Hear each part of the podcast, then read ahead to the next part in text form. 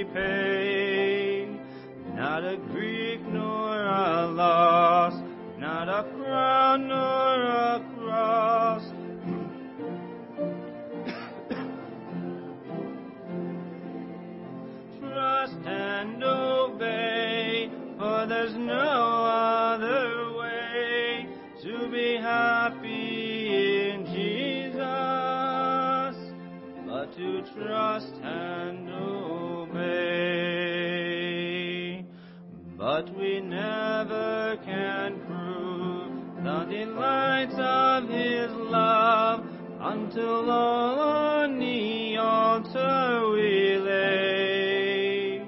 For the favor He shows and the joy He bestows are for them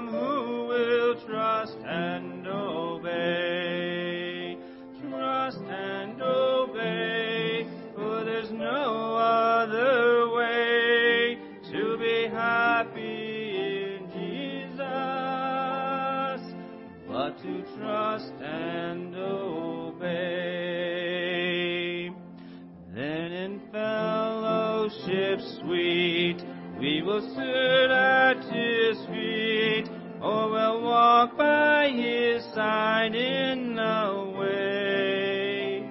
What he says we will do, where he sends we will go.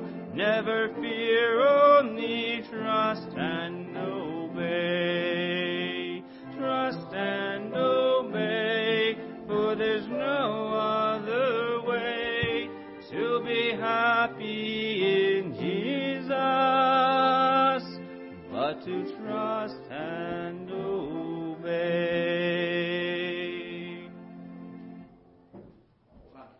Thank you, Brother Keith. Let's take our Bibles, if you will, turn to Psalm 119. Psalm 119. I hope you enjoyed that wonderful lunch together. And boy, my compliments to all the chefs that were cooking today. Boy, it was delicious. And uh, boy, I'll tell you, uh, we can't eat like that every week, or I'll be falling asleep while I'm preaching. So that was uh, spectacular. Thank you, ladies, so much for your help with that, and uh, such a blessing. Psalm 119. and uh, I want to encourage you. Wednesday, this past Wednesday, we began um, at least a two-week, it may go to three-week series on uh, living by Bible principles. And um, I think it's very vital for people in the church to understand and know uh, the importance of living by Bible principle, but probably uh, the most important part of the study is going to be as we take some time to uh, teach how to find and apply those Bible principles to our lives. Um, most of us don't have a hard time finding Bible principles, but I, I don't know if y'all are in the same boat I'm in, but the hardest thing I find with them is how to get them to be incorporated into our life on a regular basis. And uh, I think that's one of the failures that most Christians fa- uh, face when they're uh, reading Scripture. Uh, we have a knowledge of what God's Word says, but uh, the process we go through to incorporate that into our lives is oftentimes flawed and, and weak at best. Uh, so I want to encourage you. I uh, will not be here this Wednesday, uh, but the week from this coming Wednesday, we'll do our second lesson on that. And we may finish it up. If not, we'll go one extra week beyond that. Um, but I want to encourage you, if you weren't here last Wednesday, maybe go back and listen to the, the first week of it, and uh, that'll kind of get you ready for uh, the rest of it as we deal with it.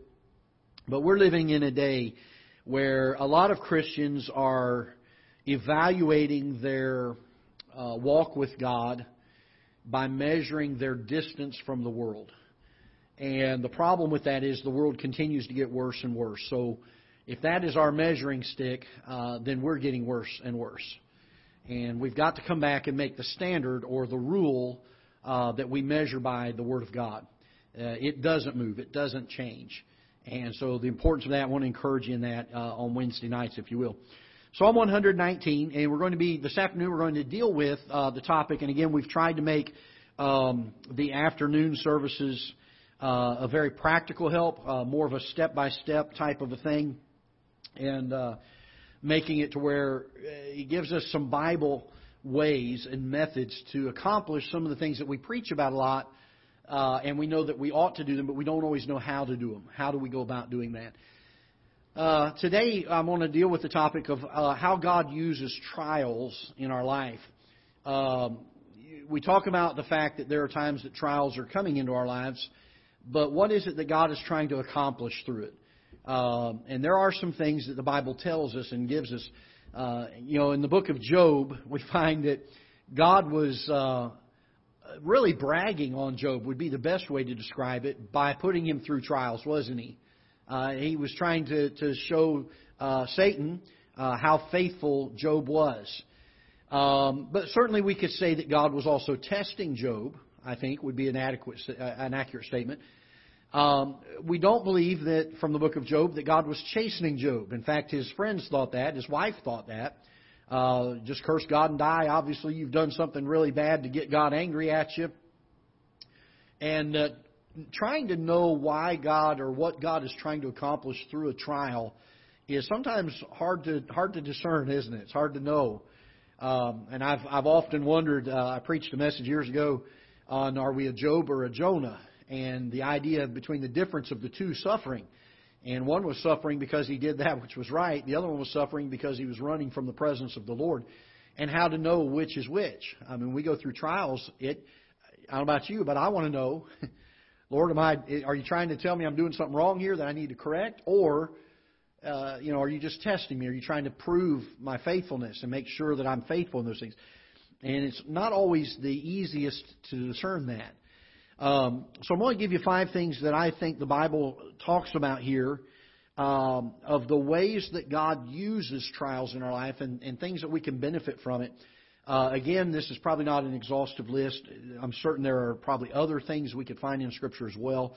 But this will give us a good launching point and, and an ability to learn a little bit about uh, some of this. So let's look with, with me, if you will, Psalm 119 and verse number 67.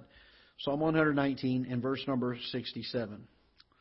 The psalmist says, Before I was afflicted, I went astray, but now have I kept thy word. Father, we pray that you'll bless the message this afternoon, that it will instruct us in righteousness, that we will learn from it, that it will be something that will help us in our Christian walk in life to be more of what we ought to be. And Lord, our, our heart's desire is to be all that we can be for you, that we, we would be pleasing to you. Lord, we certainly do not want to be a reproach to you. And so I pray that you would help us through the leading of your Holy Spirit, the teaching of your word, uh, to know and to understand these truths that will help us to become more of what we should be. And that we would glean from the things that you bring into our lives, uh, the lessons that you want us to learn from them. In Jesus' name we pray. Amen we find here that there is certainly a time where uh, it is possible for you and I to uh, drift in our walk with God. We've spoken a little bit about that this morning, uh, about the importance of our walk with God. But there's the tendency of drifting. In fact, the Bible teaches it quite often. Uh, Paul, in his letter to Timothy, uh, told Timothy, stir up the gift that is in you. In other words, he was saying, Timothy, you're not lacking anything. You just need it to be stirred up. Uh, it's grown cold. There's some things that maybe need to be rekindled, if you will. Uh, the psalmist said, Restore unto me the joy of thy salvation. Uh, if something has to be restored, that means it used to be something that it is not right now. And we need it to become more of what it used to be. And the truth is, if we evaluate our, our Christian lives, a lot of times we will find where there is a decline in fervency. Uh, we are, by, I guess it's human nature, by human nature, I guess, we have the tendency by repetitive things to grow apathetic to them. And so sometimes church attendance may become uh, just routine. Maybe we just go through the motions. I, I found this, and I hate to say it, but there have been times that my prayer life has become routine. I've gone through the motions of praying. Uh, there are times that our devotion time, our time where we spend reading Scripture and uh, trying to have a quiet time with God, uh, becomes a, a monotonous, almost something we do out of habit instead of really communing heart to heart and face to face with God. And so there are times where the psalmist said this that uh, he said, Before I was afflicted, I went astray. And even though he's a man after God's own heart, if we look at David's life, uh, I would love to be known as a man after God's own heart. Uh, David was. God loved David in a very special way, very unique way. And yet David was not was not infallible, was he? Uh, he was weak. He was just like you and I. He uh, committed adultery. He committed murder, if you want to look at it that way, and having Uriah the Hittite killed. Uh, and yet he, he still longed for God. He still had a heart for God, even in spite of those things. And so there are times that when God brings trials into our lives, it is for no other purpose than to bring our hearts in tune back to Him. Uh, there is a reliance in our Christian lives, at least I hope there is, there ought to be, a reliance on when we are in need that we run to Christ. We run to the Savior and uh, we we ask for His help and His guidance and His strength. Uh, far too often, we try to get through and muddle through on our own, though I've found. Um, but we ought to be trying to to, uh, to to follow after God in the sense that when there's a trial, when there's a burden, when I'm when I'm weak, then I need to run to Him. Um, there were some instances in my life several years ago, and I've shared it with a few people before about how closely I was to a decision of just saying, Lord, I'm done. I, I can't do this anymore. The, the pain is too great. The, the suffering is too much. And, and the temptation's there. And I know some people have been there, and, and maybe some of you have been there. And, and the temptation that there is there. And, and when that moment comes, we're going to make one of two choices. We're either going to get angry and bitter at God and run from it and say, you know what, uh, I'm through. I'm done with all this. Or we're going to run to Him and say, the only way I'm going to make it through this is if I have His strength, because there is no other way I'm going to make it through this. And I will say this the sweetest part, in hindsight, is when you look back at the times that you've run to Christ. And He's used that trial, He's used that time to draw our hearts close back to Him again. And I'll tell you, some of the sweetest times of fellowship with God are the times right after the trial has brought us to our knees. Right after the time that that trial has drawn our hearts to Him. And oh, there's some sweet fellowship during that time, isn't it? Wouldn't it be wonderful if we could live that way, where that sweet fellowship was there all the time? I wish we could. And uh, but there are times, and obviously the psalmist went through it. Timothy went through it. Others in Scripture that we find where God has uh, mentioned to them. The church at Laodicea certainly went through it, uh, where God's wanting them to come back and and uh, and uh, to get back to their first love and all this thing, and trying to get back to where they need to be. And uh, so there is that that issue that even among God's people, there can be a falling away of our relationship with God, our our fervency of spirit, if we can put it that way, the fervency of the Christian life. And uh, I think that um, we live in a day where it is very tempting to go through the motions and what I call playing church. Uh, a lot of people come to church because they know they're supposed to or they're worried about what the crowd that they identify with will think about them if they are not faithful to church. Can I tell you, those neither one of those are motivations to attend church. We need to attend church because we love God and we want to spend time with Him and around His people and around His Word. And there needs to be a fervency of spirit. So sometimes God will bring trials into our way uh, and afflict us for no other reason than to bring us back. Because so the psalmist said, "Before I was afflicted, I went astray, but now meaning after the affliction has come. But now have I kept thy word. God used it to bring the psalmist back to him. And he will do that in your life and in my life. I would far rather stay um, on fire for God and not have to go through those times. But God knows us. And He knows that we have to go through some of those times. All right, so secondly, look with me in Daniel chapter 3. Daniel chapter number 3. And this kind of goes along a little bit with what we were speaking of in the morning service. Daniel chapter 3 and verse number 29, we find the story of the three Hebrew boys. And they take a stand for God. They go through the fiery furnace. They certainly would be ones that we would look at and say, okay, they went through a trial in their life. What does God use that for in our lives? And uh, look with me, if you will, in verse number 28. Then Nebuchadnezzar spake and said, Blessed be the God of Shadrach, Meshach, and Abednego, who hath sent his angel and delivered his servants that trusted in him, and have changed the king's word and yielded their bodies, uh, that they might not serve nor worship any God except their own God. Uh, the second way that we find that God can use trials in our lives is that it allows us to point others to Him. It allows us to point others to Him, either by word or by action. And uh, I'm reminded years ago, my uh, my aunt uh, Dot, which was actually my dad's aunt, but we all called her Aunt Dot. She got up in years, and she got to where she couldn't uh, she couldn't live by herself anymore. Uh, my va- my favorite memories of my aunt Dot uh, when I was just a little little boy, just probably four or five years old. We'd go home to visit my mom and dad's church, home church that they were from in Indiana. And my aunt Dot was the superintendent of the Sunday school the, the junior age Sunday school department. And I was always in her class. Boy, I loved to be in her class. She just made the Bible come alive. It was one of those, she loved kids and she loved God. And my Aunt Dot, there was never a time that I ever talked to my Aunt Dot. It didn't matter whether I was in Sunday school or if we just went over to her house on Sunday afternoon or on a Monday night for dinner. You weren't in her house more than three sentences of speech before she started talking about how good God was. And she would just talk and talk and talk. And I mean, for hours on end. If you had, you had to know, every family's got one like this, I think. If you can't think of the one that's in your family, then you're it. Uh, but you talk and talk and talk and talk. And, and she just goes on for hours. I, I would sit there. I, my ears would get tired listening to her. But the thing I loved about being around my Aunt Dot is she would never stop talking about the Lord. I mean, you'd sit there, and five hours later, she's still going on about how good God is. She got up in years and she was in her 90s and couldn't live by, by herself anymore. And uh, they put her in a nursing home. And boy, you know, you think most people they're giving up their independence. Boy, that's a hard decision.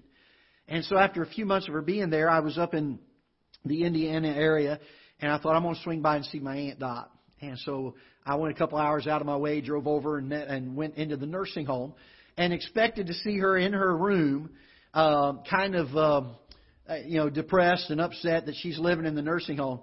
I went to her room, she wasn't there. And it was probably mid morning. And I went to the, the nurse's station. I said, I'm looking for uh, Dorothy Sturgis. She's my Aunt Dot, and I want to see her. She's in the she's in the rec room, and she's got almost every person in that uh, nursing home all gathered around as she's telling them how good God is. And I mean, she she was the preacher of the nursing home, so to speak. Not that we believe in ladies preachers, but she took a situation that was a trial that to, to most people would be something that would be discouraging and maybe even bring depression into their life. And she just looked at it as another opportunity to share the gospel with somebody. I walked up to her and she saw me walk in the room. Her face lit up. She said, Greggy. She always called me Greggy. She said, Come on over here, nephew. And she introduced me to the people. She said, Boy, we're just sitting here rejoicing about what God is doing. And uh, for the next hour or so, I sat there while she just sat there and talked and talked and talked and talked and talked about how good God was. And then we went back to her room. We spent another little bit of time. And she just, every time I'd ask about her or the kids or relatives, she'd make a statement or two about it and then right back to God again. She passed away a number of years ago, several years ago now. And I thought, why can't we live that way? Why can't we live in such a way that it doesn't matter what happens in life? We just love our God that much. There's these three Hebrew boys. They put to the test. They're put in a trial. I love what they said to the king. they said, We will not bow. Be it known unto thee, O king, our God will deliver us. But if not, we are not going to bow. And you know what? God used that trial to help them share the gospel with other people. We saw it in Daniel's life this morning, didn't we? because of a simple act of faith, being faithful to God, it affected an entire world at hearing the gospel. I wonder what would happen if God could use those trials in our lives to praise Him, to tell others about Him. Look with me, if you will, in Hebrews chapter number 12. Hebrews chapter 12.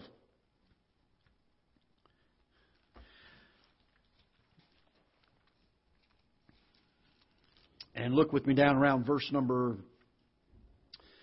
uh, let's go to uh, verse number 10. For they verily for a few days chastened us after their own pleasure. But he, notice this, for our profit, that we might be partakers of his what? His holiness.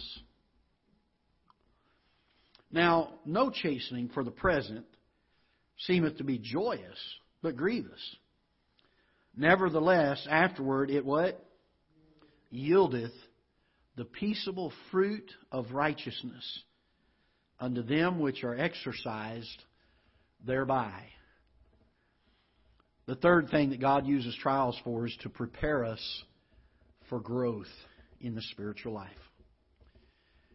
to exercise things, to cause us to be at a place where he says in verse number 10, For verily a few days, or verse number 11, now no chastening for the present seemeth to be joyous but grievous. Nevertheless, afterward, it what? It yieldeth the peaceable fruit of righteousness. Can I tell you this? There are times that God brings trials into our lives for no other reason than to get us to grow. To get us to become more of what we ought to be. That happens as we put our dependence upon Him through those trials. That happens as we have faith in Him during those trials. To look at Him and to be able to rejoice for what it is. Understanding this, that God is always good and God is always right. Everything that He does is for our good and for His glory. Everything. And if it's chastening, it's for our good and His glory. If it's the testing of our faith, it's for our good and His glory. And when that trial comes, when that burden comes in our life, God uses it to draw us back to Himself. He uses it many times to help point others to Him. And sometimes He uses it to prepare us so that we can grow more in the grace and the knowledge of our Lord and Savior. Now, I want us to understand something as we look in Proverbs chapter 25 that there are times that He uses it to purify us. Look with me in, in Proverbs chapter 25. Proverbs chapter 25 and verse number 4. The Bible says, Take away the dross from the silver, and there shall come forth a vessel for the finer. I'm reminded as I read this passage of the fact that Jesus referred to us as vessels, some of gold and some of silver, and some of earth and some of stone. Out of those four vessels, some of them have preeminence, some of them are lower in status. But out of those four vessels, some of them are vessels of honor, and some of them are vessels of dishonor. And only the vessels of honor, those that are cleansed, those are, are meet for the master's use, are able to be used by God. And there comes a time in our lives where we ought to come on a fairly regular basis, in my opinion, and I believe the Bible teaches this, that there ought to, on a fairly regular basis, be a time where we come to God and we say, Lord, search my heart.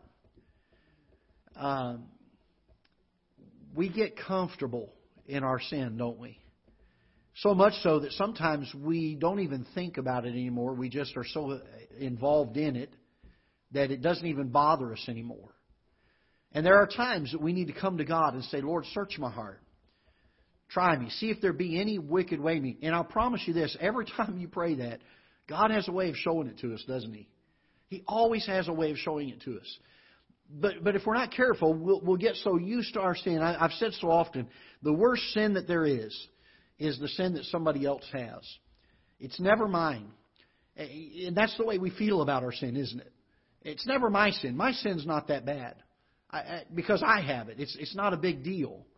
And so we tend to cover our sins. We tend to excuse our sins and to justify our sins. God sometimes will bring trials into our life for a purifying effect. For us to get to the place where we stop and we do say, Lord, is there something that I need to know here? Is there something you're trying to teach me? Something that you're trying to make sure that uh, I take and, and, get right with you. Um, he told Paul when he was on the road to Damascus, he said, It's hard for thee to kick against the pricks. And yet, I wonder how often in our Christian lives we are guilty of kicking against the pricks, and we get so used to it that we fail to even see it anymore. We need to have times, we need to have moments where we come to God, and, I think it ought to become something that we put on a calendar, that we make a regular thing, that we that we do as regular uh, as we do our devotion time or our walk with God time, that we have moments, marked moments, that we don't forget them where we come to God and we say, God, I'm going to set this time aside, and I want nothing more than for you to search me. I want you to show me the things that I need to work on in my life. I want you to show me the things that I'm I'm at fault in. Uh, there was a years ago I had a, a plaque that somebody had bought for me. It was just a, one of those humorous statements, and it said, "Those of you who think you know everything." are, are uh, obnoxious or frustrating to those of us who really do. And the idea being that we tend to think higher of ourselves, don't we? That we're always right. In fact, I used to tell my wife uh, the only time I ever remembered being wrong was when I thought I was wrong. And I was really right. So that was the only time I was really wrong. And, you know, we laugh and cut up about that. But the sad fact of the matter is, it is, it is the human nature to not think that we are wrong. We try to justify how we're right. And there are times that we need to get serious with God and we need to have a, a sobering time and a, a, humbling time where we say, you know what, Lord, I'm not here to try to excuse or justify my sin. I, I seriously just want to know what it is so I can deal with that and, and get on with this thing of growing in your grace. And I think it does us well to, from time to time, on a fairly regular basis. It may be daily for some of us. It may be weekly or it may be monthly. But but there needs to be regular times where we come to God and we say, Lord, search my heart, uh, try me, see if there be any wicked way in me, and, and I promise you, God will do it. He He has a way through His Holy Spirit of showing us, sometimes glaringly so, doesn't He? And I will say, it doesn't come without some humiliation especially when we realize how long we've been doing it and not realized that we've even been doing it. And it takes a little bit of swallowing our pride a little bit and saying, you know what, I was wrong there. I was I was talking with my son the other day and he made a statement about something that we were observing, and uh, I can't remember now what it was. I was trying to think what it was. And uh, and I knew that it was oh we were talking about how the space shuttle re-entered into the atmosphere. That's what it was. Weird thing to talk about, but we were talking about it he said, Dad, it, it re enters the atmosphere upside down. I said, No, no, it doesn't enter upside down. Uh, and uh, so he said, No, I, it does, I promise. And he pulled up a video and he showed me this video. And it proved him wrong. and I said, So, Jonathan, you were r- r- wrong, and Dad was what? Dad was right. You know, and he wouldn't say it. He started laughing and chuckling. And I was like, You were what? And he's like, I just, I, you were what, Jonathan? Well, Dad, it was what, Jonathan? You were. And he's like, I was not as right as I thought I was. because we don't like to admit that we're wrong. And there are times that even though we don't like to admit it, we need to. We need to come and say, Lord, show me. And, and, and out, of a, out of a sincere heart, I want to know because my desire, my heart's desire, is I want to please you. And I don't want there to be something that I am I'm either so used to that I don't see it anymore or something that I am not aware of. And I promise you he'll show it to you. You can't hardly read God's word without finding something. It, very rarely do I ever come to God's word that I don't say, "Boy, there's an area I've got to work on."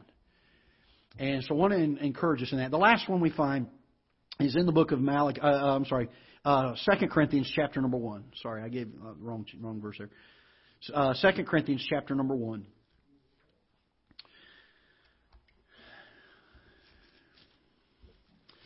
In 2 Corinthians chapter 1,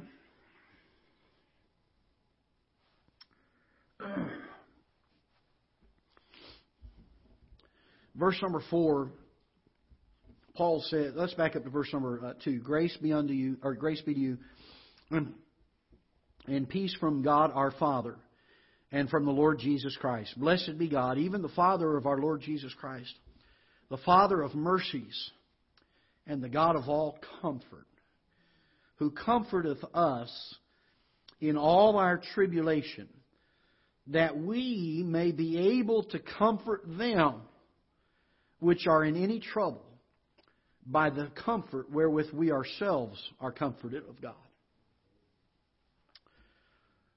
Another way that God uses trials in our life is to help us understand the heartache of others and to be a comfort to them. I, uh, when my dad was diagnosed with terminal cancer, and uh, we knew the prognosis, and unless God made a, uh, a miracle happen, that he was probably going to die from pancreatic cancer. Uh, we began to pray fervently, and God did not choose to heal him. And the thing that really was a burden for me and our family specifically was how long, how prolonged the illness was, and how much absolute pain and suffering that he went went through and to the point where it broke our hearts. And there were nights, God and I had some really pretty intense talks. I don't know if you've ever been there or not, but uh, I'm glad God is long suffering because there were times He and I argued a little bit at night. Why in the world would would He do that to my dad and somebody who had given his life just sacrificially for 40 years to pastor a church and to and to help people? And I just didn't understand it. I struggled with that. I really had a hard time. And um, he went into a coma, no food, no water, and the doctor said it'll be, you know, five to seven days. He was 16 days in a coma.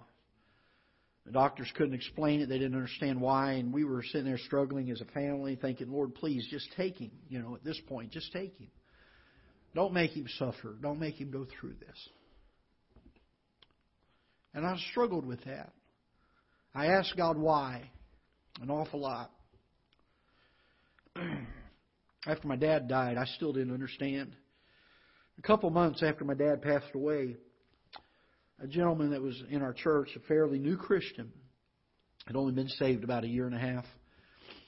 His wife came down with terminal cancer, prolonged illness. And I was able to go to their bedside and sit with them day after day and hold their hands and say, I understand. And I was able to share with them some things that God had given me that helped me immensely and comforted my heart. That to be honest with you, if I had not gone through it, I wouldn't have known what to say. I wouldn't have known what to do. I couldn't have been a help to those folks we got done with that.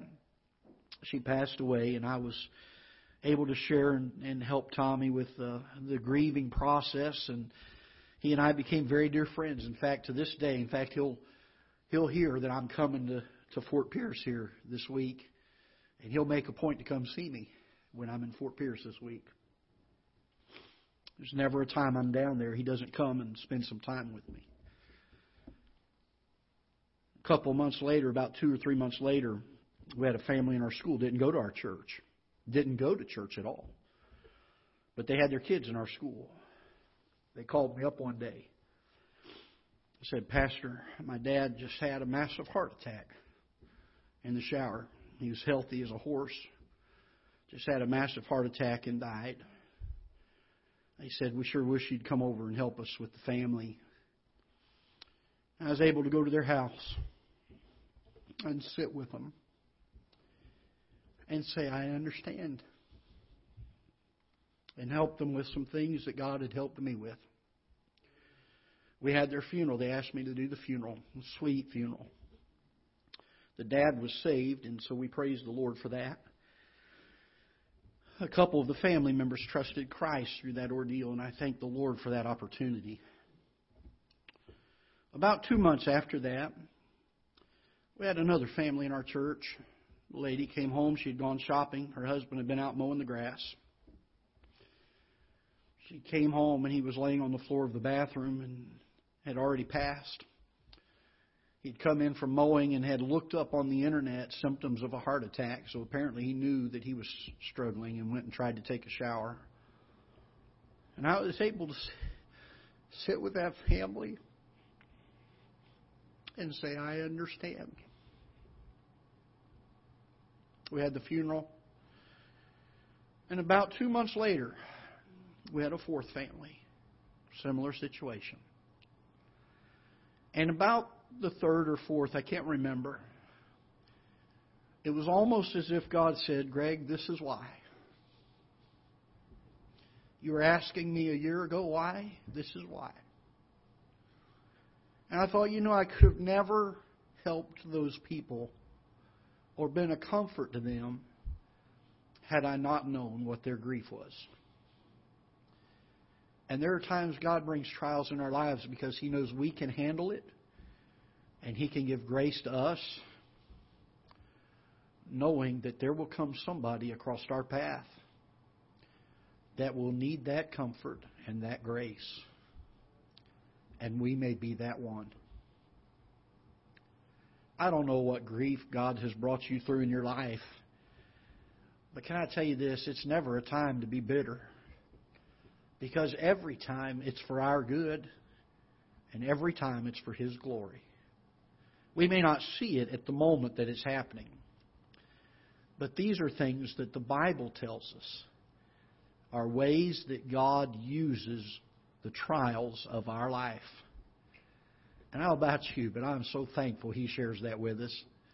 Because if we didn't know some of these things, it'd be really hard to get through some of those trials, wouldn't it?